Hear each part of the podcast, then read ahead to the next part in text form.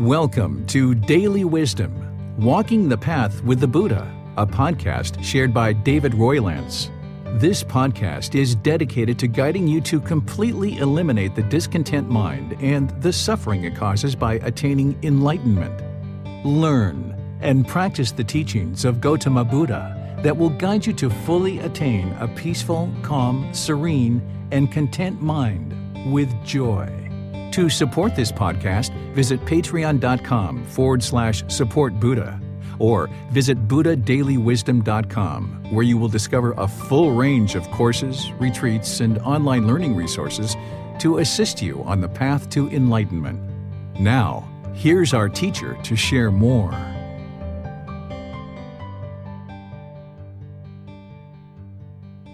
Sawadee Kap. Hello and welcome to Daily Wisdom Walking the Path with the Buddha. Today is our group learning program, and on Wednesdays we do either meditation or chanting together, and sometimes we even combine these things together. We're actually in our second class of a four part series where we're sharing Buddhist chanting, helping you learn the chants that I do before and after meditation. And last week was the first class where I went through a lot of details explaining to you why I actually do the chanting, helping you to understand that it's not mystical, magical things, it's not prayer, it's not worship, it's actually cultivating certain qualities in the mind. So I'd like to welcome you for our second class. If you didn't join the first class, that was recorded on YouTube, Facebook, and our podcast. You're welcome to review that content. In today's class, what I'm going to be doing is just reviewing briefly some of the things that I've talked about last week, and then we'll actually do some practice of the chanting together. And we'll probably even have time to do the chants and some meditation together today as well. So, again, welcome to all of you.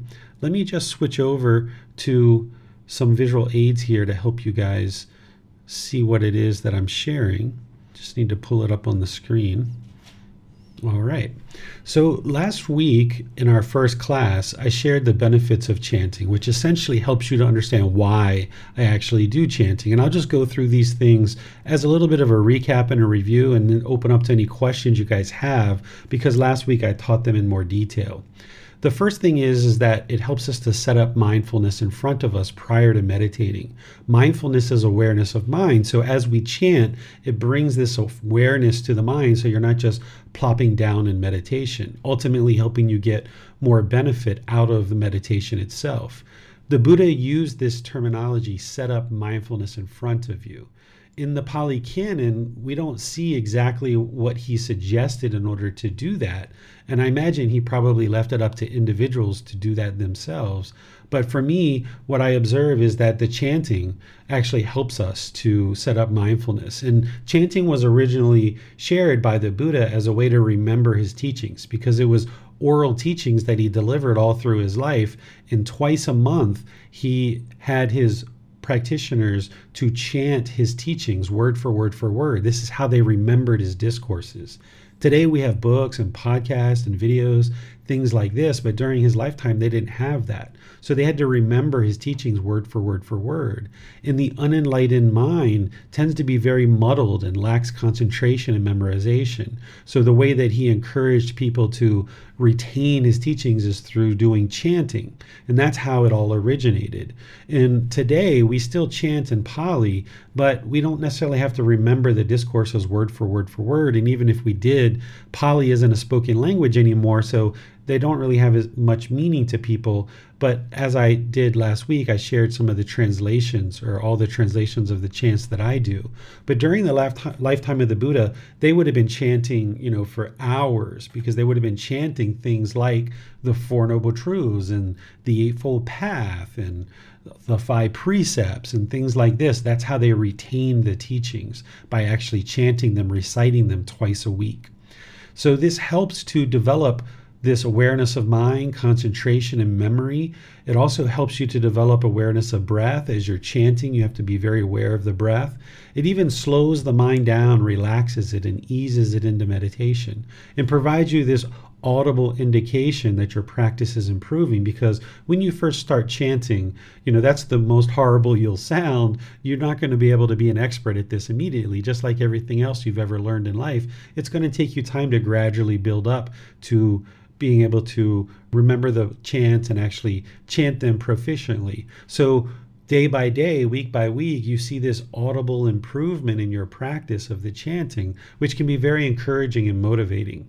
It also helps to cultivate respect and gratitude for the elders because these chants and all these teachings have been passed down for many centuries from the lifetime of the Buddha all the way until now. So, respect and gratitude is something you need to cultivate as part of this path to enlightenment for all beings. So, by you cultivating this gratitude and respect for the elders and for Gautama Buddha, that can then kind of bubble over into other parts of your life, whether it be your life partner, your children, your ex spouses, your teachers, your neighbors, different people around you, your family and friends, this respect and gratitude that you cultivate in chanting can help to kind of bubble over into other parts of your life so that you're practicing those same qualities with other people. And as I mentioned, this chanting, it has no mystical or magical benefits. The reason why we actually chant is because they did it during the lifetime of the Buddha. They did it to remember the oral teachings, and that was the only reason why they did it. They didn't do it for any other reason. But today, there's people who believe that there's these mystical magical benefits, but there's not. There's nothing that you can say out of your mouth that's going to bring this mystical magical benefits. Everything that we experience in life is cause and effect or action and result based on the natural law of karma. So the more wisdom that we have about this natural law, then we can make wise decisions to improve the condition of our mind and the condition of our life by cultivating wisdom there's nothing in terms of chanting that is just going to ultimately create this improved decision making in terms of you're not going to get a longer life you're not going to eliminate unwholesome karma you're not going to instantly get to enlightenment. These things and others that are taught as part of chanting isn't the actual truth. There's no mystical magical superstitious thing that's happening. It's just literally cultivating these qualities of mind of concentration, deep memory, getting this awareness of breath, easing the mind into meditation, slowing it down and relaxing it, so that then you can get more benefit out of the actual meditation itself. Because if you just came in and plopped down in meditation, it might take you five or 10 minutes, maybe 15 minutes to start getting to a point where you're really benefiting from the meditation. But if you can do some chanting ahead of your meditation, then from the very beginning of your meditation, you can immediately start reaping the benefits of the actual meditation itself. So let me pause here and see what questions you guys have on these before we actually go in and recap the actual chants and then actually chant together and then move into meditation together. The way that you ask questions is put those into Facebook, YouTube, or Zoom. And then if you're in Zoom, you can electronically raise your hand and ask any questions that you like. Yes, sir. Tony has his hand raised. Let's go to him. Yes, sir. There's a question in uh, from uh, YouTube. Hello, sir. After one has learned these chants, should one try to learn other chants or just use these chants? No need for any more. You can learn other chants if you like. These are the three most popular chants within the Theravada tradition. That's why I chant these and continue to chant them.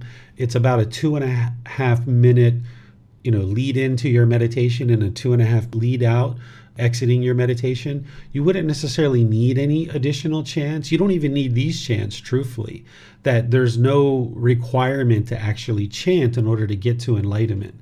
But these qualities of mind that I talk about, the benefits, you definitely need those in order to get to enlightenment. You would need to set up mindfulness in front of you before meditating. You would need to develop this awareness of mind and concentration and memory. You would need to have awareness of breath. You would need to ease the mind into meditation. All these things that I'm sharing with you that I cultivate and benefit from as part of chanting, you would still need all of these in order to get to enlightenment. But you don't actually need to do chanting in order to do these. You can actually cultivate these benefits in other ways. So there's no harm in learning more chanting.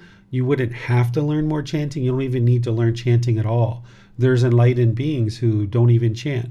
Because as part of the eightfold path that's the path to enlightenment. That's what the buddha shared in order to train the mind. So if chanting is required you would see a step that says right chanting right? But you don't. You see things like right view right intention right speech right action right livelihood right effort, right mindfulness, and right concentration. So that's why you see the benefits here that I share that I cultivate in chanting are connected directly to the Eightfold Path and what it is you're trying to accomplish out of the Eightfold Path, because that's the path to enlightenment.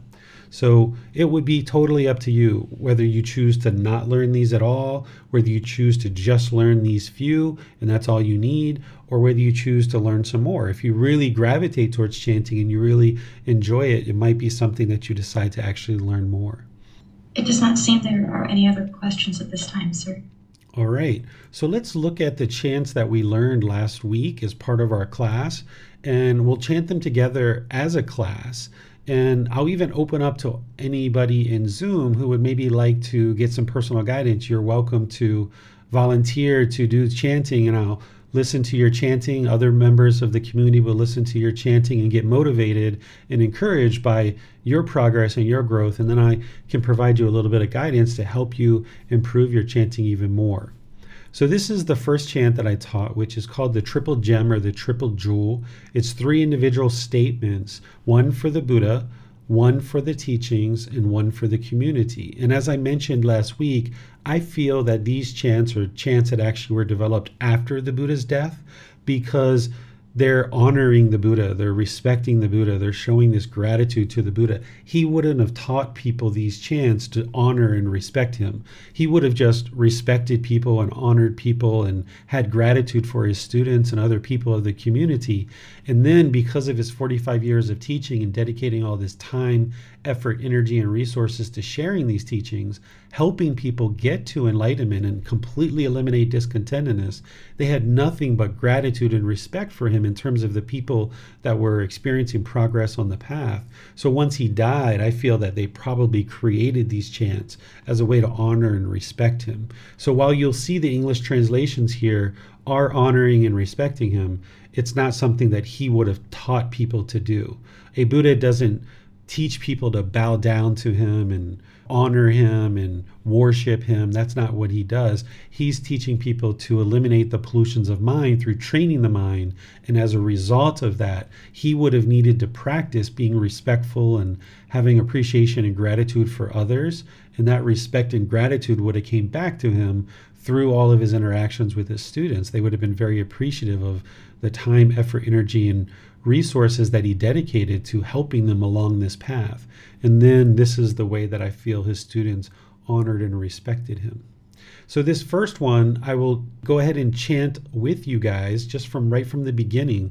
Let's go ahead and chant together. And then after we chant this, then I'll open up to anybody who would like to do this by themselves and receive some personal guidance and encourage and motivate the rest of us through your progress on the path.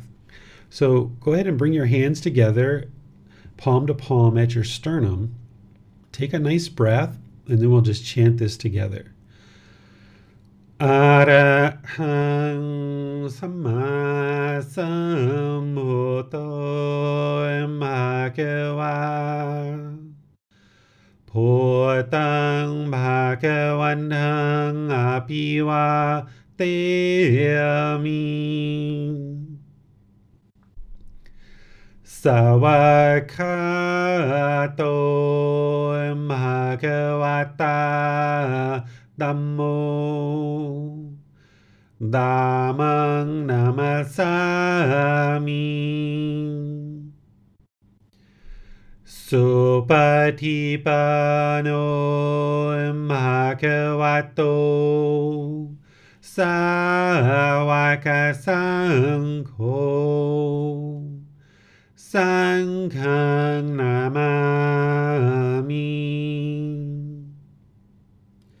Okay, that's the first chant that we learned. I'm going to take a little sip of water. If you've got one close by, you might need one as well. All right. Is there anyone in Zoom who would like to raise their hand and volunteer to chant these on their own? We'll all listen and get encouraged and support you along the way. All right, looks like we have a hand up. Yes, sir. I'll go ahead and be the first to do this. sure.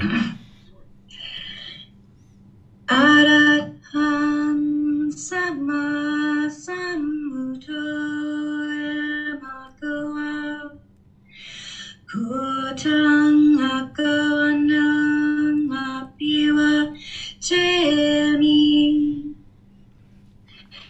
Savakato Bhagavata Dhammo Dhammam Namasami. Supatipano Bhagavato Savaka Sangho Sangham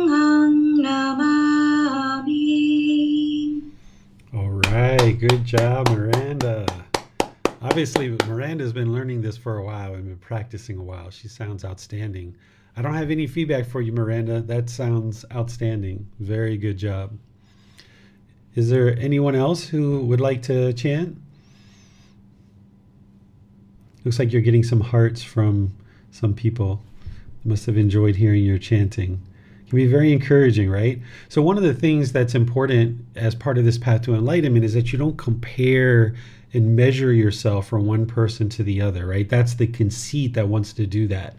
Is having that arrogance and that pride and wanting to measure like, "Oh, Miranda is so much better than me. I don't want to chant or oh she's not as good as me you know let me show her how to do it right this would be like measuring and comparing.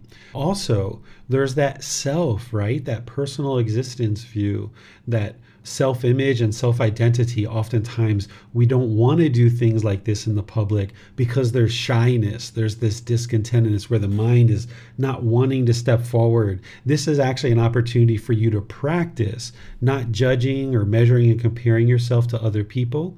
And it's also an opportunity for you to break through any shyness and any personal existence view or that self where the self doesn't want to look bad and you're maybe scared to chant in front of other people or something like this. Whereas if you break through that and just like all right i'm just going to chant and whatever happens happens and you know break through that shyness that will actually help you to get closer to enlightenment. I think miranda could actually share the first time that she did this she was probably shy and she stepped forward and broke through that and now she's like you know got her hand up before i even get the words out of my mouth to accept volunteers to chant. So this is what you can do when you have these opportunities to practice the teachings rather than uh, give in to that shyness rather than give in to that conceit rather than to give in to that personal existence view that wants to keep you in the corner and not do something like this. Instead, you step forward and actively move towards what you feel might be a challenge, what you might feel is a struggle. You move towards it because that's where you gain the wisdom and you gain improvement to the condition of the mind. So, anybody who's joining us for the first time, or you know, maybe they joined this class for the first time last week, go ahead and chant, you know, raise your hand and break through that shyness, break through that personal existence view, break through that conceit. That's how you get rid of it. So we've got some other people, it looks like, that are going to be volunteering. We got some more hands up. Yes, sir. Chrissy and Tony both have their hands raised. I think that Chrissy raised her hand first, so let's go to her first, sir. Sure. Hello. Arahang Samma Sambuddho Bhagava Hotang Hakawan Hang Hapiwate Sawakato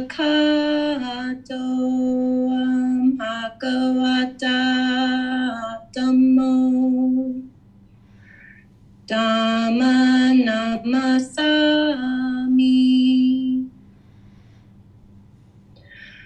Supatipano Bhagavato Sawaka Sangho Sangha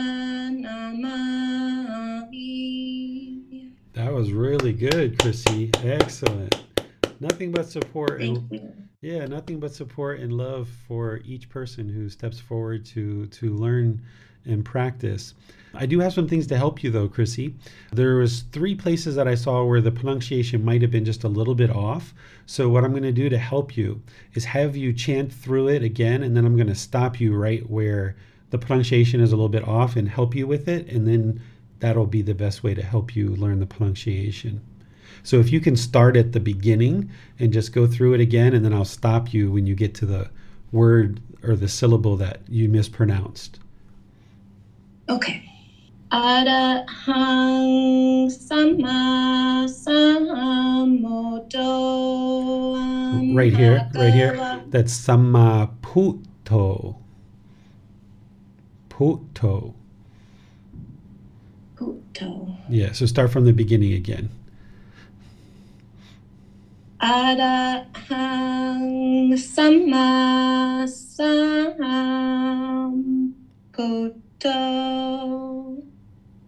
Um hagawa. Hotang hagawan. Pak, right there. Pakawat. Pa. So Pak. yeah, so putang paka. I think you're probably using your phone, right? Or using the I am. Yeah, it's probably hard for you to see the words. So it's putang paka. Putang pakawang tang. You got it. Good, you got it. Do that line again. Putang pakawan tang. Perfect, perfect. Now start at arahang and just keep on going. From from the beginning. Yeah, from arahang. This is just kind of like the repetition will get it soaked into your mind. Okay. Arahang sama sambuddho ampakawa. Ho tang pakawantang apiwate ami. You nailed it. You nailed it. Keep going. Okay. Sa sawakato ampagawata atamo dhamma namasami It's damang. Damang. dhammang namasami Yeah, do that do that line again. Sawakato. Sawakato amhakawata tamo Dhammang namasami Yeah, right on. Good job. Supatipano Bhagavato Sawaka Sangho Sanghang Namami. Yeah, good job, Chrissy. Wonderful. Outstanding. Thank you. Yeah, you you see the difference now? I do. It helps to read it while doing it. Too. yeah, when you're first learning, it surely does. Yeah, that, that was really good. Women chant for some reason, at least for my ear, women just chant so beautiful, so beautiful. I, I see Tony's hands up. Don't worry, Tony, if, if you don't sound as good as these women, they just have amazing voices for chanting. Uh, uh, no competition here, no competition. Very, very well done, ladies. Very well. That's the way to think about it. No competition. Very good. 아항 사마 삼부토 바카와 구탕 바카완탕 아티와타미 테미 테미 테, 테미 사와카토 바카와 Aham sama sambuddho bhagava kutang bhagavantang apivatami Te Te mi. Sawa Te mi. te te mi sawakato pakawata damo damang namasemi Sami. sami supatipano kau pakawato sawakat sangko sangkang makamami. Yeah, that's really good, Tony. You just learned these last week, right? Yes. That's yes, very, very good for just learning it last week. Can you do it again for us? I'd like to hear you run through it without me stepping in because I think you've got it. Thank you. Sure, I'll try again. That's not as bad as I thought it was going to be. Yeah, you've got the uh, pronunciation down really well. And as you start committing it to memory, you'll get the tempo down a little bit better. It's almost like a metronome. It's like Arahang Sama Samputo Bhagawa Putang So you kind of get that tempo after you get the memorization. I see you're working on the memorization, but it's going really well for you. So yeah, let's hear it all the way through. Ahang sama samputo pakawa putang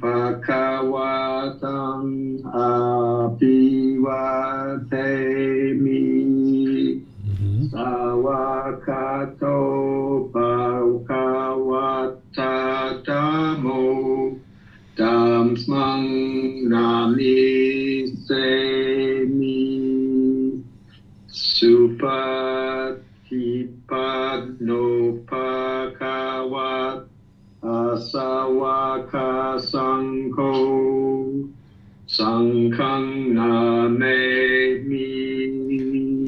Very good. Nam Sangkang Namami. Yeah, na ma ma mi. Very good. For one week, Tony, that's outstanding. Congratulations, buddy. Have you been practicing? I have not. Yeah. I, I have not. Okay. But I, I found it in the book here today, so thank you, uh, Teacher David. Yeah, you're welcome. That's very good. Are there other students who would like to practice? Uh, it does not appear that there are, although Chrissy has her. Oh, no, she just put her hand down. Um, no, there are no other volunteers, sir. Okay, let's move on to the next chant. Let's do this one together as a group, and then I'll do the same thing and open up and see if you guys would like to chant it. And this one tends to be a bit easier because it's the same statement repeated three times. So just bring the palms of your hands together at your sternum. Take a nice deep breath. Tassa Bhagavato आरहतो अरहतो सम्मसम्भुतसा नपोर्हसा भगवतो अरहतो सम्मसम्भुतसा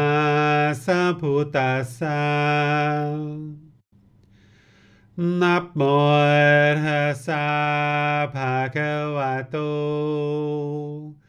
Arahato Samma Sambuddhassa all right, so that's that one. There's no bowing with this one. It's just repeated the same one three times. This is oftentimes one that people start learning first. So, are there students who would like to practice this one? Miranda's got her hand up again. I just saw her take a big swig of water. We're in for a treat.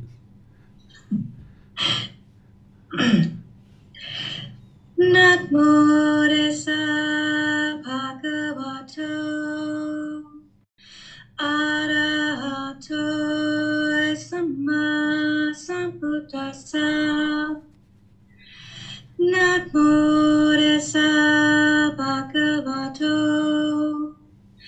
Arahato Sama Sambuddhassa Namo Tassa Bhagavato Arahato Sama Sambuddhassa. Right on, Miranda. Good job. That's what two years of practice will get you, right? Yes, very, sir. Very good. Very good. All right. Looks, looks like Tony has his hand up too, huh? Let's hear what you got, Tony. I'll help you out. Your mute's still on. Nama tassa potawaka hato sama sambuddhassa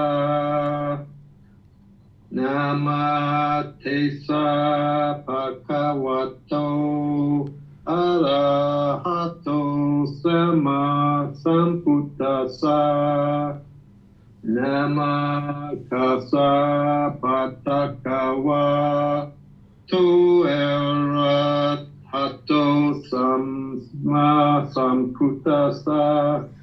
Okay, let's try to do something. I haven't done this before, but let's try it. Let's see if it works.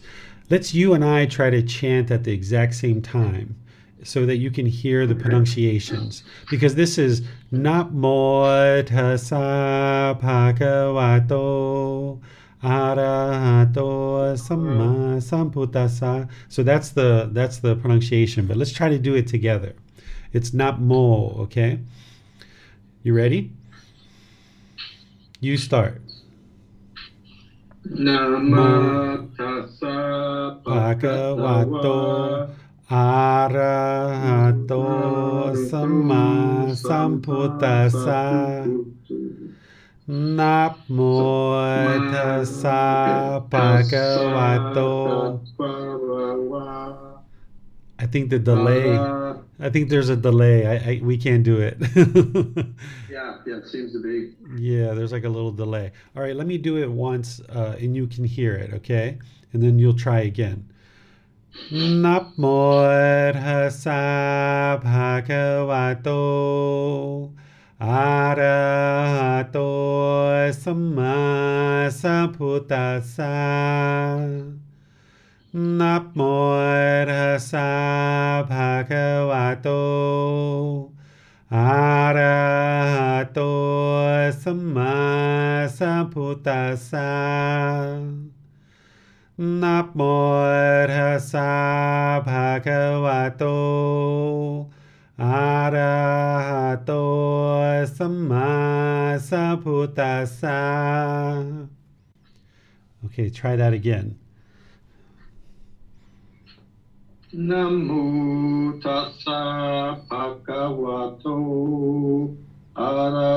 arahato samma sambuddhassa Nama tassa bhagavato arahato samma sambuddhassa Nama tassa bhagavato Kawato Arahatu Sama Sambuddhassa. Okay, that's much better, Tony. Good job. That first word though is namo. You're saying nama, namo, but other than that, you got them all down. I'll tell you guys a little joke since we're focusing on this word namo. I have a, a nephew whose name is Namo, and uh, his mom is my wife's sister, right? So she's my sister in law. And she had a child, and then many years later, she had a kind of an oopsie. She had a, an accident, right? She didn't mean to have a baby, but she got pregnant and she named it Namo. And my sister, my, my wife said to her sister, You know, sister, you better be careful. You got Namo, you might get tasa Pakawato, Arahato, Sama Sambuddhassa. you better be careful.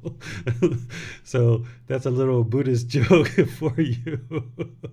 so uh, we all laughed, of course, because uh, if you know the chant, then you know when she named the first the, the first or it was her second child namo you know you better be careful because you might get tasa and then it's going to be pakawato and then there's going to be arahato be careful all right so that word that word tony maybe that joke will help you remember it it's namo namo and if you ever meet my nephew his name is namo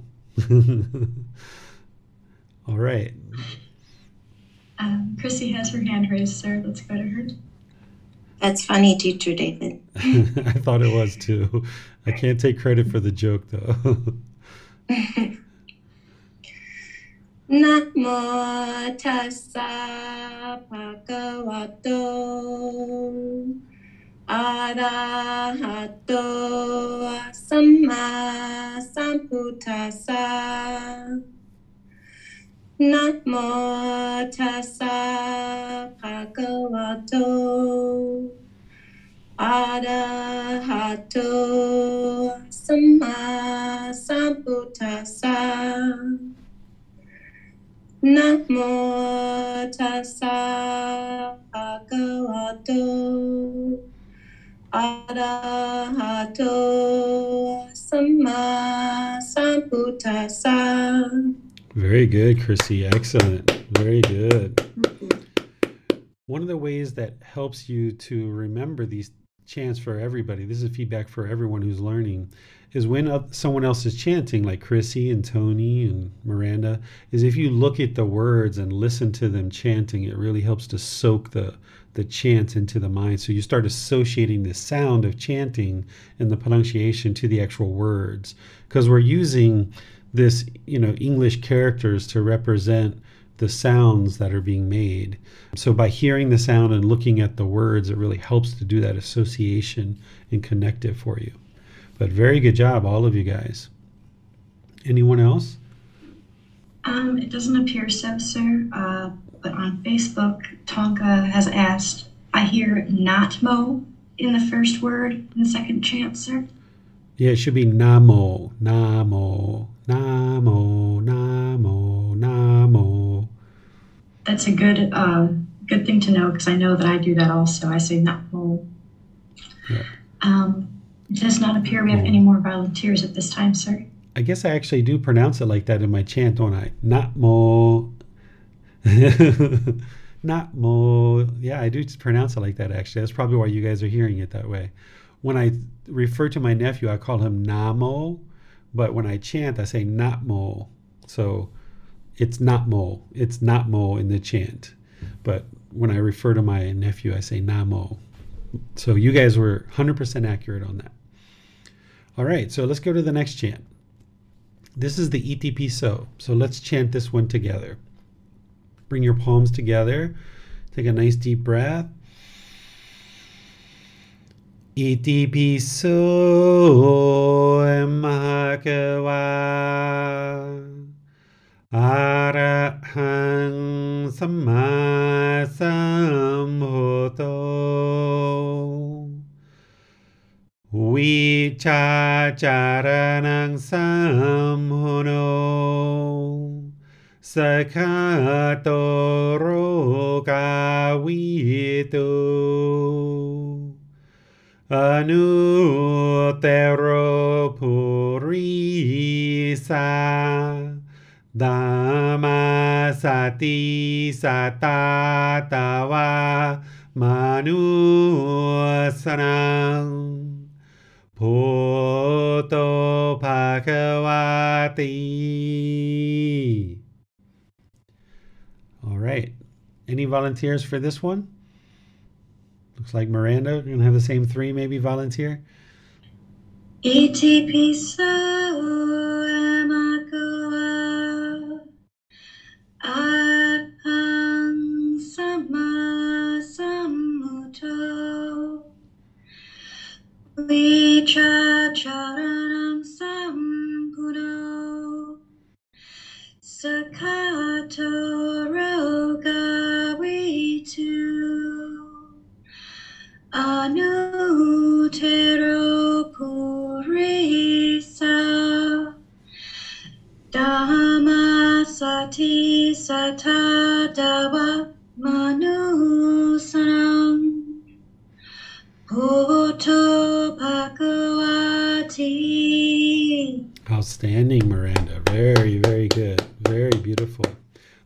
nothing, you. you're welcome.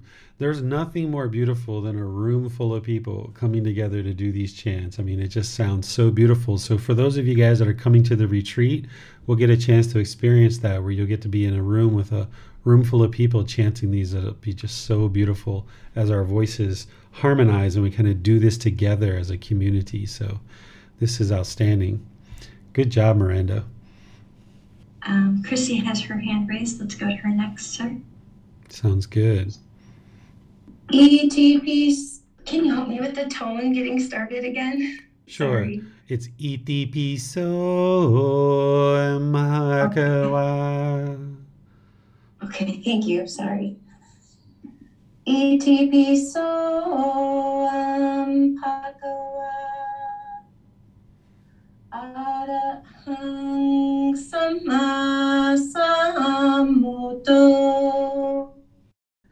sambuddho vichacharanang sampanno sakato rogavitu Anutero Borisa Dhamma Sati Satatawa Manusanam Poto Wonderful, Chrissy. Very nice. Beautiful. Very good. Thank you. Uh, it appears that Tony has his ran- hand raised. Let's go to him, sir. Sounds good.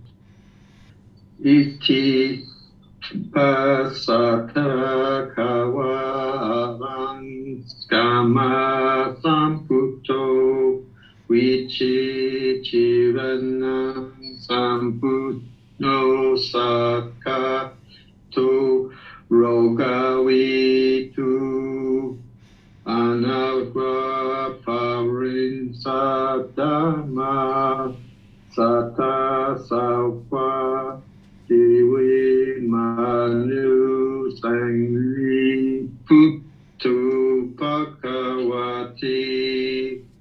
Good, Tony. Very good. Very good.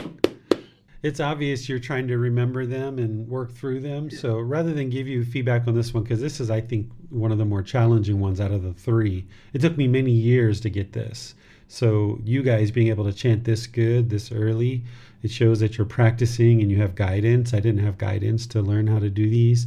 So just keep practicing this one. And there's a recording in the YouTube page, and uh, there's plenty of recordings on the podcast where you can be listening to this. There's one on the YouTube channel that is just the chanting. It's like a two and a half minute video, and it's just the chanting, and that's it. So that would really help you to. Sometimes people like put that on either in a headset or they'll play it over a, over speakers while they're chanting to have me kind of chant with them. So feel free to do that. That'll help you to kind of sync up your chanting really nicely with the words. Thank you, sir. You're welcome. All right. Does anybody have any questions on any of the chants or anything that we've discussed in terms of these? Yes, sir. The second chant, to be repeated three times, I've noticed that at first it was done just to be able to, to count one, two, three. Now I've noticed it's become a habit to press the fingers slightly more together. These two the first time, these two for the second time, these two for the third time. Should that be broken? Is that is that an attachment or is that just become a habit, sir? You can do that. There's no harm with that. I think Okay. I think over time you'll get used to just remembering, you know, just your memory will be there, but if you need to use that to to begin with, that's fine. Okay. Thank you, sir. You're welcome. And also, though we are trying to practice singleness of mind, life does get busy, busy sometimes. When we are trying to learn these chants, would this be something we could do while maybe washing dishes or folding clothes or something like that? To just sit and go through these chants, sir? Absolutely. Like I mentioned last week, I used to chant in the shower because there's a lot of good acoustics in there. And it kind of shows you the potential that your voice has when you hear the voice kind of fill out in kind of a nice acoustic room. So, yeah, feel free to do that kind of stuff. That can be just fine. Okay, thank you, sir. You're welcome. Uh, it does not appear that we have any more questions at this time, sir. Okay, well, this is what I'd like to do for uh, the remaining part of our class is let's go through the chants as a class, move into meditation, and then we will come out of meditation after we meditated for a period of time with the chants. So I will switch the chants on the screen so anybody who's would like to follow along with the chants on the screen, I'll, I'll switch those. And then after we get to the third chant, we'll just go into meditation. I'll guide you guys. Actually, you know what? I won't even give you guys guidance. I'll just let you guys ease into meditation as if you're doing this on your own. So when you're meditating, after we chant, we'll just go right into our meditation position. And then you guys just breathe in through the nose, out through the nose, establish your breath, and then focus the mind on the breath. And anytime the mind moves off the breath, you just cut that off, let it go, and come back to the breath. And then you just keep doing that over and over and over in your meditation. Whenever the mind moves off the breath, cut it off, let it go, and come back to the breath. So we'll do the chants, all three chants. We'll just slip into meditation. We'll meditate for a period of time. And then at some point, I'll start the chants again, the Arahang. And then when you come out of meditation, you can join with the arahang. That way you'll get used to going in and out of meditation with these chants. All right, so let's do that. So go ahead and get in position. I'm gonna take a little drink of water. All right, let's do our chant and then go right into meditation. อะระหังสัมมาสัมพุทโธมหเกวาพุตังมหเกวันหังอภิวาเตมี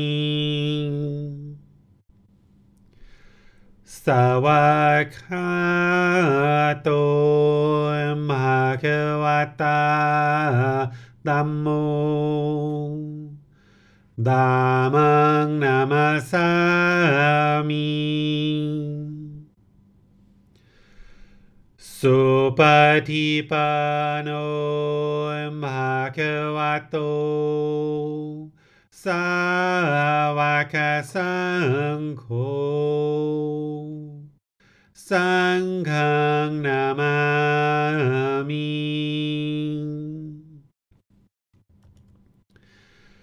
Namo Tassa Bhagavato Arahato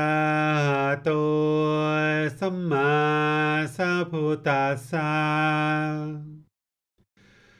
นับโมตัสสะภะคะวะโต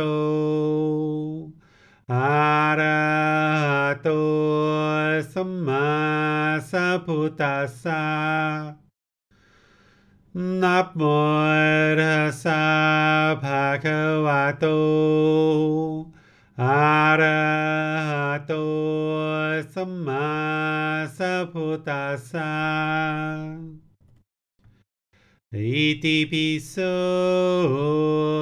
มหะกวา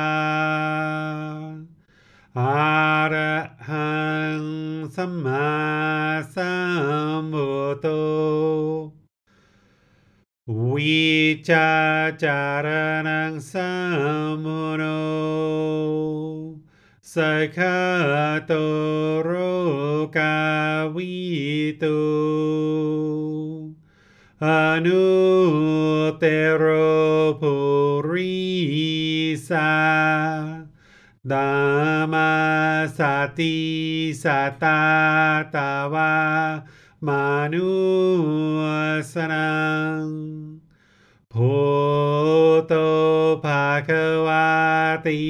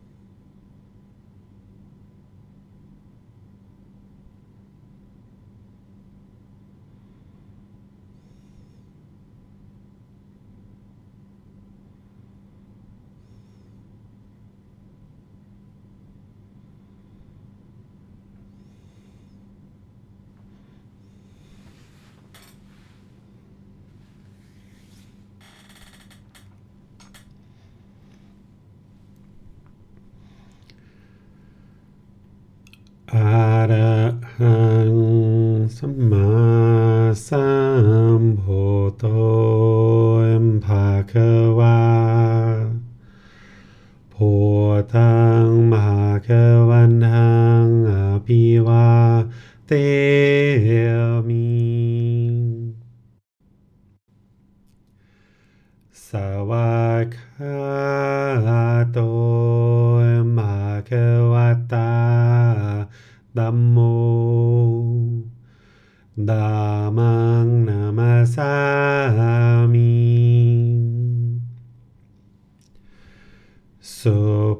ฏิปันโนมะคะวะโต สาวกสัง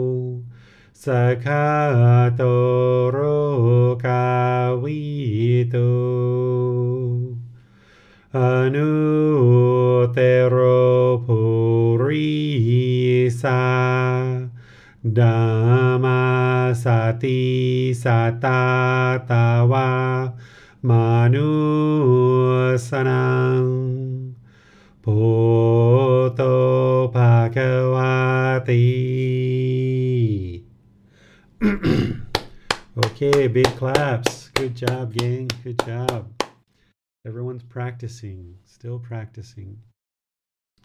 All right, what questions do you guys have for me about chanting? This will be, by the way, my last class of teaching chanting for now because the next two classes are going to be taught by Bossum. So if you guys have any questions for me on chanting, this would be a good time to ask them through Facebook, YouTube, or Zoom. And if you're in Zoom, you can electronically raise your hand. And then in the next two Wednesdays, session three and four of this series, Bossum will be teaching you guys. So, any questions that you guys have, I'd be pleased to help you with either about chanting or anything else about the path to enlightenment. Yes, sir. Um, can one do chanting only when they're going into meditation or only when coming out from meditation, or should it be before and after the meditation session, sir? This is all going to be impermanent. You're going to have some meditation sessions where you go in with chanting and then you get so deep in meditation and you'd like to just stop your meditation and no chanting. There'll be other sessions where you'll do it before and after and that you know that might be kind of like your normal, you know, kind of maybe 50%, 60% of the time. But then there's going to be times where you just do it on the way in, or you might decide to do it only on the way out, or you might even decide not to do it at all on certain occasions. So, what we're often taught with these different traditions is that we've got to do something every single day at exactly the same time, at exactly the same way, and all of these things. This is just permanence. This is the mind craving permanence. And your mind's going to be discontent if you were craving to do chanting every single time at the beginning and the end, because there's going to be some times where you're just like, I don't feel like chanting. I'd like to just meditate. And that's the time where you just meditate. And then there's going to be other times where you might just decide, you know, I just like to chant. I'm not interested in meditating right now. I'm just going to chant. And then there's some times where, like I mentioned, you'll go in with chanting, but you won't come out with chanting. So allow it to be impermanent. Don't try to hold on to it and be fixed in doing exactly the same thing every single time because that's just going to lead to discontentedness because you're not going to be able to do it going in and out every single time. That would just not be possible because of the universal truth of impermanence. Yes, thank you, sir. Mm-hmm. Uh, Jan has her hand raised. Let's go to her. Thank you, Miranda. Thank you, Teacher David. I've noticed that um, at the beginning of the chanting, especially at the end of meditation, uh, it causes a very strong jerking in my body. I don't have, think there's a feeling associated with it. It's more like being very startled, and I'm I'm not sure what to make of that. I don't know if you have any guidance to offer there. Is that where you're in meditation and then I start chanting? It startles you. Okay. Yes, So- very strong startle. Yeah, so this is because there's still a self there. As long as the mind still has a certain self, it's going to get scared sometimes, you know, get startled like that. That's one of the ways to actually train a student to eliminate the self is I will scare them. I did it twice to my wife today when she was coming in from outside. The door to enter, it's like a solid door, and I was just standing there. And then as soon as she grabbed the handle and opened it, I was like, "Hello, welcome home." and she she jumped, you know. And then she she laughed and smiled the first time. The second time she got a little bit irritated. Uh, it was later in the day. She was probably a little bit tireder, but that's okay because it helps the mind. This is what I did with Bailan too. I, I will oftentimes try to scare him. It's his mind that's producing the fear and the scare. It's the craving, desire, attachment. I'm not truly scaring him. I'm just doing something sudden, and then he's got to gain control or she's got to gain the control of their mind and not be startled in that situation. So, what I would suggest you do in that situation is when you hear the chanting come, just ease out of meditation. Don't be startled by it. Don't crave the silence, you know, because when you're meditating, there's probably lots of silence, and then boom, here's a noise. So, the mind can be craving the silence, and that's what startles it. It could be the self that you know that there's a self there and that the mind is startled by that. So one of the trainings that we do is try to startle our students sometimes. Like when nick was here in thailand i would be at a temple touring him around and i would kind of wait around the corner. And when he would come i'd jump out and be like hey nick how's it going? And he's like ah. And he's like i knew you were going to do that. So i started doing that occasionally. This is some of the things that we do to help our students to get comfortable with impermanence and let go of the self. it was interesting to me that it happens only with the chanting because there can be other loud noises during meditation. The neighbors start mowing the lawn or Mhm. a door slams or whatever, and that doesn't seem to have any effect. It seems specific to the chanting. hmm Yeah, you can get to the point where none of that stuff startles you. Uh, one time I was at a temple teaching, and there was a bunch of monks that I was sitting with, and uh, we were teaching about 10,000 people in this big audience, and there was a partition behind me.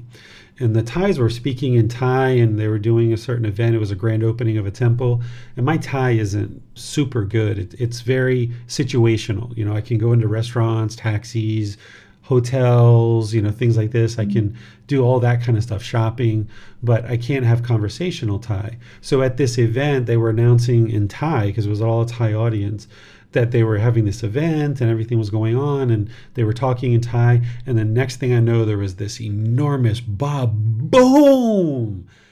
It was a firework. Thai fireworks are really loud. It sounds like a cannon, like a bomb going off. And I didn't even know that they were doing these fireworks. Of course, everyone else probably knew because they were announcing it in Thai. But I was just sitting there, you know, just kind of, you know, looking out into the audience. And next thing I know, it was like, ba boom, boom, ba ba ba boom, boom, boom. And I observed that the mind wasn't even startled. In other situations, I knew before training the mind that that would have just shook me up. I probably would have jumped out of the seat. But when you get used to not having that craving for permanence, when there's a change, which you're experiencing the silence to the sound, that's impermanence. Your mind's not comfortable with that. So that's why it's getting startled.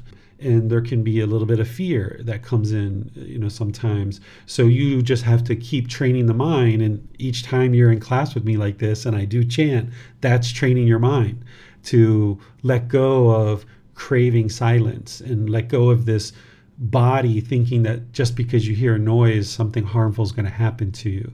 So you can get to the point where nothing startles the mind whatsoever not at all. Even a, a loud gunshot going off right next to you wouldn't startle you. We, we've talked um, before about how I've been diagnosed with PTSD, and that is a known response when one has PTSD. Is it's called a startle response to sudden noises. Mm-hmm. Would I have some special um, susceptibility to this because of this? It, it might be more challenging for me. No, because all PTSD is is it's the mind clinging to past experiences. You're going to no longer be considered PTSD once you get close to enlightenment because you're going to uncondition the mind. The diagnosis that they're labeling you with is just based on symptoms that they don't understand and they're labeling it as PTSD. But really, all it is is the mind's clinging to its perceptions as part of the five aggregates clinging to feelings. These five aggregates that the Buddha taught the form aggregate, which is the physical form, the feeling aggregate, which is the feelings, the perceptions, which are the opinions and beliefs of the ways we look at things in the world, the volitional formations, which are choices and decisions, and then the consciousness or the mind. The human being in the unenlightened state is clinging to these five aggregates, and that's what causes discontentedness. And when you deeply continue to train the mind and you completely let go of clinging to these five aggregates, you will no longer experience discontentedness and nothing will startle you. So you're not truly PTSD. In the medical field, they're labeling you as that, but it's just the way that they are understanding the symptoms. You will see that you'll be able to completely eliminate anything like that. This is just the mind craving and clinging.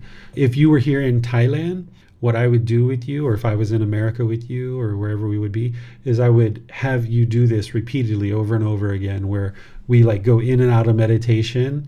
Like, well, maybe be a meditation three minutes, five minutes, and then boom, like I'll start chanting, and you're like you'll startle. It'll desensitize you to it, and then after you get really good with that, I would start introducing some sounds that you're not aware of that I wouldn't tell you what I was doing. So maybe you'd be meditating and you're now over the startled sensation of when I'm chanting. Like you've done that five, eight, ten times, and now that's completely out of the mind. Then I would probably have you meditating, and then I'd probably bring like some musical instrument, like some cymbals, and I'd be like, Psh! And then like you'd probably startle with that one and then we'd kind of work you through that a few times and then you would get to the point where you're not startled by that one anymore. And then I'd maybe bring like a little whistle like because you're really sensitive with the ears. So you could actually do some of this training on your own. You don't need me to do it for you. If you have like some kind of random sound generator that it will just at random intervals will produce some kind of sound. If you can do that for yourself while you're meditating, like you have your own meditations that you're doing to train the mind, but then maybe two or three times a week, you have a standalone session where you turn on this random sound generator and you meditate and you don't know what sound's coming and you don't know when it's coming and it just pops. That is going to desensitize your mind and train your mind to let go of this craving through the ears for permanence. And then it'll desensitize you to that, and you'll eventually get to the point where nothing will startle you. Thank you, Teacher David. I'll try that. Yeah, you're welcome. And if you find a random sound generator, let me know because I've never looked for one. I'm sure there's one out there somewhere. I would like to have that for other students because they're going to need that. And even right. here when I train people, because I do it manually, you know, with different sounds and stuff. Yeah. Like I've done it with Bailan when he's been meditating. I'll just be like Bailan, you know, and he'll like jump. But after a couple of times of doing that over multiple days, he'll get desensitized to it and it won't bother him anymore. He'll just be able to stay in meditation. So you need that from something, some kind of sound. whether it's your husband helping you or whether it's some other way that you produce some random sounds. I was imagining I could set some alarms on my phone to go off at different intervals that aren't regular. Yeah, and that you don't know that they're, you know, what they're doing in different sounds too, not the exact same sound. Yeah. yeah. Mm-hmm. If I find a random sound generator, I'll let you know. Yeah. Thank you. You're welcome. Uh, Tony has his hand raised. Let's go to him, sir. Uh, yes, sir. Uh, in Facebook, Tonka is asking uh, three universal, universal truths may be very heartbreaking when we don't have access to permanent peace and serenity of mind. Any tips there? So, to me, the three universal truths are very liberating because without the wisdom of the three universal truths, the mind's going to stay stuck in the unenlightened state. So, when we first start understanding the three universal truths, yeah, we might have a bit of a challenge to understand them, but over time we get more and more comfortable with them, understanding them and observing them in the world, realizing this is true, where it's not a big deal anymore. Where before, if you were working on your computer and the screen froze, you might have got angry, you might have hit your fist, you might have been upset. Where now you're like, oh, there's impermanence, that makes sense. Kind of almost expecting that, right? Or if your Wi Fi goes out, where before you might have got angry. Now you just kind of know well there's that impermanence again. It's out but that's impermanent too. Or like if you watch netflix and your movie freezes up on you where typically you would get angry. Now you understand oh that's impermanent so let me just go in and out let me reboot it let me see if that works. If not okay i'll just watch that movie tomorrow. I'll just pick it up where i left off. So these universal truths while we don't know them, we don't understand them prior to the path. Once we do learn them and we start observing them, they're very liberating. And we start having this affection for them. It's like, oh, wow, I understand what's going on here.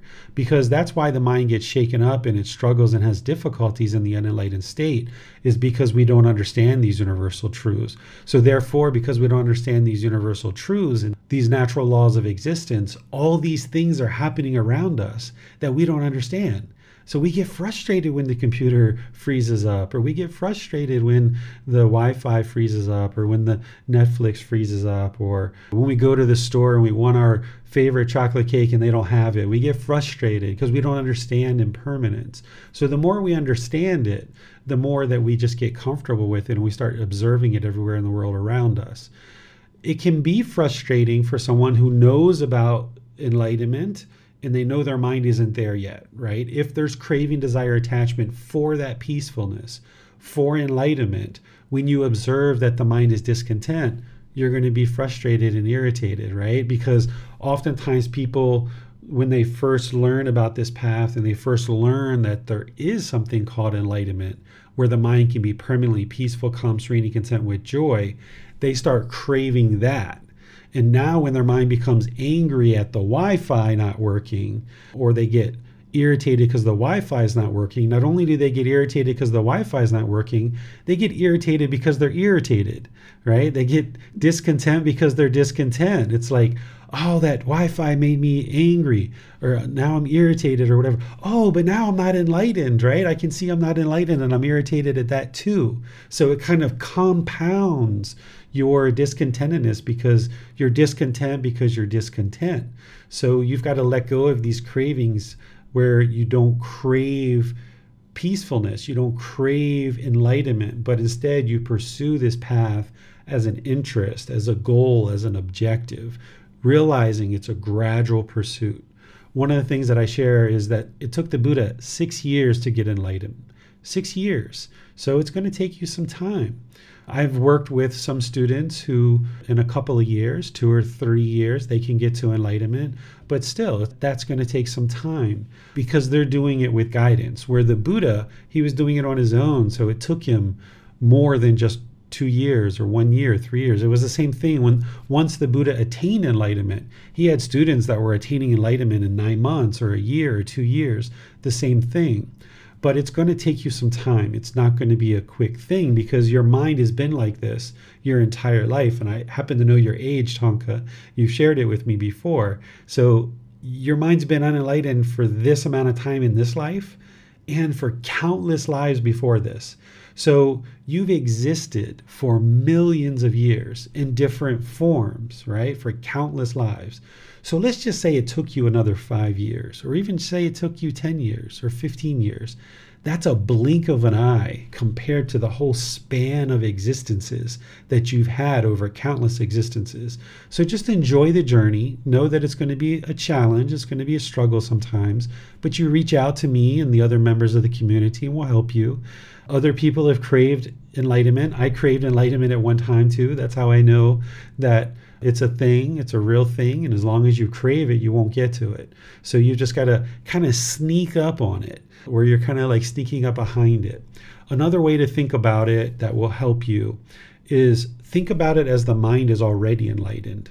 Oftentimes, when we don't have something, it makes us want it more because we don't have it. So think about it as the mind is already enlightened and there's just pollution in the way, and you've got to get that pollution out of the way so that you can experience more and more enlightened qualities. Because there might be 10 minutes or an hour or three hours or a day or two that you're quite peaceful. That's like temporary enlightenment. It's not a thing.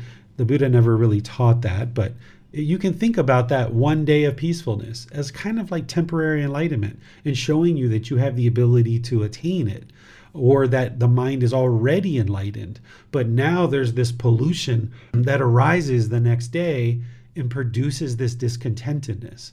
So, one of the ways to let go of the craving for enlightenment is just to imagine that the mind is already enlightened. And all you've got to do is learn and practice enough to eliminate the pollution so that you can experience more and more time of enlightenment or more and more qualities of the enlightened mind. That's one of the ways to let this go as well. And just realize it's going to be a journey and you know, it's going to be fun sometimes, it's going to be a struggle other times, but that struggle is impermanent, just like that fun part is impermanent too for now. But eventually, you'll get these longer and longer periods of time where the mind will be peaceful. And you'll thank yourself for being committed and dedicated and diligent to the path. When you are getting closer and closer and you experience those longer and longer periods of peacefulness, you'll be so thankful that you stuck with it. But you've got to get over that craving, that desire, that attachment, wanting enlightenment, and just pursue it as a goal, an interest, or an objective. Um, yes, sir. It does not appear there are any more questions at this time. All right. Well, thank you all for joining for today's class. Thank you for your questions. Thank you to Tony and Miranda for moderating. I appreciate your dedication to helping us all learn and share questions and helping to ensure the classes move smoothly. This is wonderful that you're helping out. And thank you, all of you guys for attending, whether you're uh, attending live or you're listening to this on the replay. I appreciate all your dedication, diligence to learning this path because as you learn and practice, it's helping you, it's helping those close to you, and it's helping all of humanity. Because as you cause less harm in the world, it's helping you because your mind's becoming more peaceful. And it's helping the people who are close to you your friends, your family, your neighbors, the people that you're now not causing as much harm to.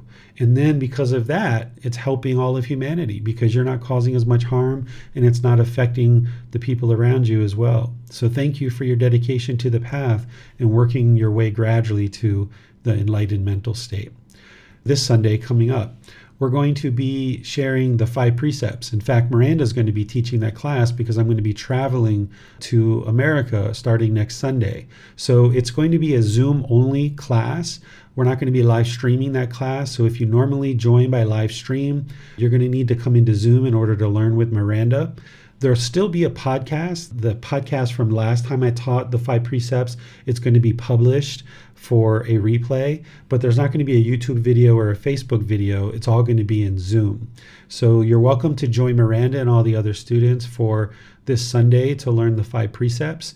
And then on Wednesday next week, it's going to be the third class of our four part series. And that's the same thing. There's going to be a Zoom only class. So all the Wednesdays until August 3rd are going to be Zoom only from this point forward. And it's going to be Bossum teaching the first three classes, and then Miranda is going to be teaching the last three classes. So there's going to be two more classes of learning Buddhist chanting, and then Bossum's going to start with a session on breathing mindfulness meditation. And then that'll be his three classes that he teaches. And then Miranda's going to do a class on loving kindness meditation, a class on breathing mindfulness meditation, and a class on loving kindness meditation. We're going to be rotating these. And because I'm going to be traveling, we have some other teachers that are going to step in and guide you guys in meditation, but those Wednesdays are going to be Zoom only. There's not going to be any podcast, there's not going to be any YouTube video or Facebook video during those Wednesdays. All the Saturday and Sunday classes that are typically taught, I'm planning to teach those as I normally teach them. So, as I've traveled around over the next six weeks, I've organized my plan so that I can be at a certain location and teach the Saturday Pali Canon and English study group at the same time, nine o'clock Thai time and teach the Sunday group learning program at the same time, 9 o'clock Thai time. And all the other classes that we're going to be doing are all at the same time. We base it all off of the Thai time zone. So wherever that is in your time zone, you can tune in by Zoom for Sunday and all the next Wednesdays. But then Saturday and Sunday, it's going to be Zoom, YouTube, and Facebook, and all the other facilities that we usually have, like podcasts, the Periscope, the Twitch, and all the other places that we stream to. So I sent out an email on this uh, just today. So you'll see all the details in email if you're looking for the details, or you're always welcome to send me a, a, message and I will help you understand what our schedule is going forward. But if you're on our mailing list, you'll see it in your email. And if you're not on our mailing list, you can go to buddhadailywisdom.com and click on the contact link. And from there, you can put in your email address and you'll get on our mailing list so that when we have announcements of new classes and opportunities to learn and retreats and stuff like this. You'll be able to learn those. Everything that we share is all offered at no cost. So you'll never get an email that's begging you to buy something or pay for something or anything like that. It's only emails to inform you of the learning opportunities to learn at no cost and take advantage of being able to learn the path to enlightenment and get your mind closer and closer to the enlightened mental state. So I'll see you either in a future class or perhaps as I travel over the next six weeks. I'll see you at some point. Have a very lovely and wonderful rest of your day. We'll see you next time. Sawadee. Thank you for listening to this podcast. To provide support for this podcast, visit patreon.com forward slash support Buddha. To access more teachings, visit buddhadailywisdom.com. There, you will discover a full range of courses, retreats, and online resources to assist you on the path to enlightenment.